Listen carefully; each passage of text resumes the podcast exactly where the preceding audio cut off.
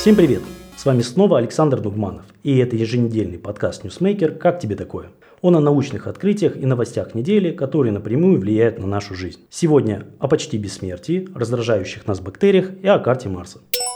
Снова о рождаемости. Выяснилось, что каждый шестой взрослый житель планеты бесплоден. В докладе Всемирной организации здравоохранения было отмечено, что бесплодием страдает 17,5% взрослых людей на планете, то есть примерно каждый шестой человек. При этом разницы в показателях между регионами мира нет. Кроме того, отмечается, что правительства не выделяют достаточно средств на вспомогательные репродуктивные технологии, например, ЭКО. К примеру, жители бедных стран вынуждены отдавать на лечение бесплодия практически все свои деньги. Генеральный директор ВОЗ заявил, что бесплодие затрагивает все категории населения, поэтому необходимо расширить доступ к лечению и предпринять меры для того, чтобы эта тема больше не отодвигалась на второй план в научных исследованиях и в политике здравоохранения. Он настаивает на необходимости разработки доступных, эффективных и недорогостоящих способов лечения.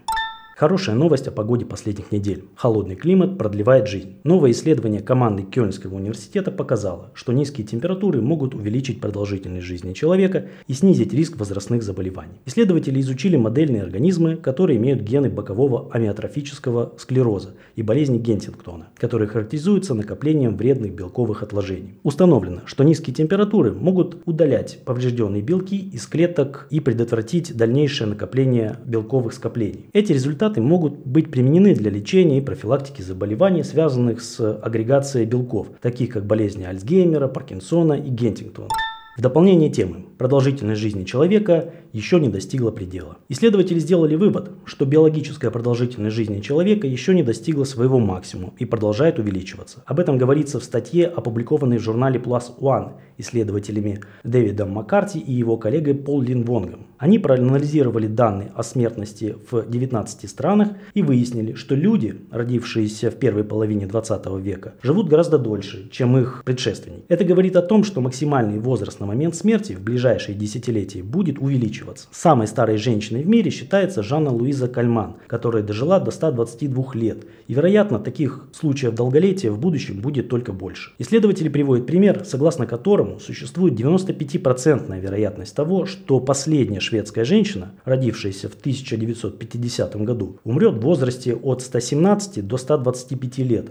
О настроении перед обедом. Голодный человек злится из-за бактерий в организме. Ученые кафедры микробиологии и иммунологии медицинской школы США провели исследование, в ходе которого выяснили, что некоторые бактерии могут выделять вредные токсины, когда не получают достаточно питательных веществ. Это может привести к негативным последствиям для человеческого организма, таким как плохое самочувствие и раздражительность. Исследователи изучили палочковидную бактерию из рода кластридия, которая существует в кишечнике людей, животных, насекомых и даже в почве. Было обнаружено, обнаружено, что некоторые клетки этой бактерии выделяют вредные токсины, когда им не хватает питательных веществ. Однако этот процесс можно замедлить, предоставив клеткам необходимые элементы. Ученые считают, что введение питательных веществ для бактерий может стать альтернативным лечением животных и людей. Это позволит избавиться от некоторых заболеваний без использования антибиотиков.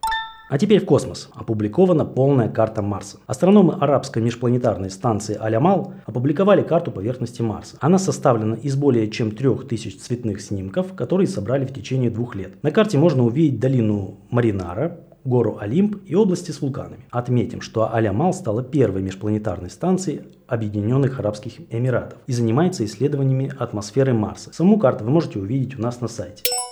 На этом я прощаюсь с вами до следующей недели. Не забывайте подписываться, чтобы не пропустить следующий выпуск. Пока.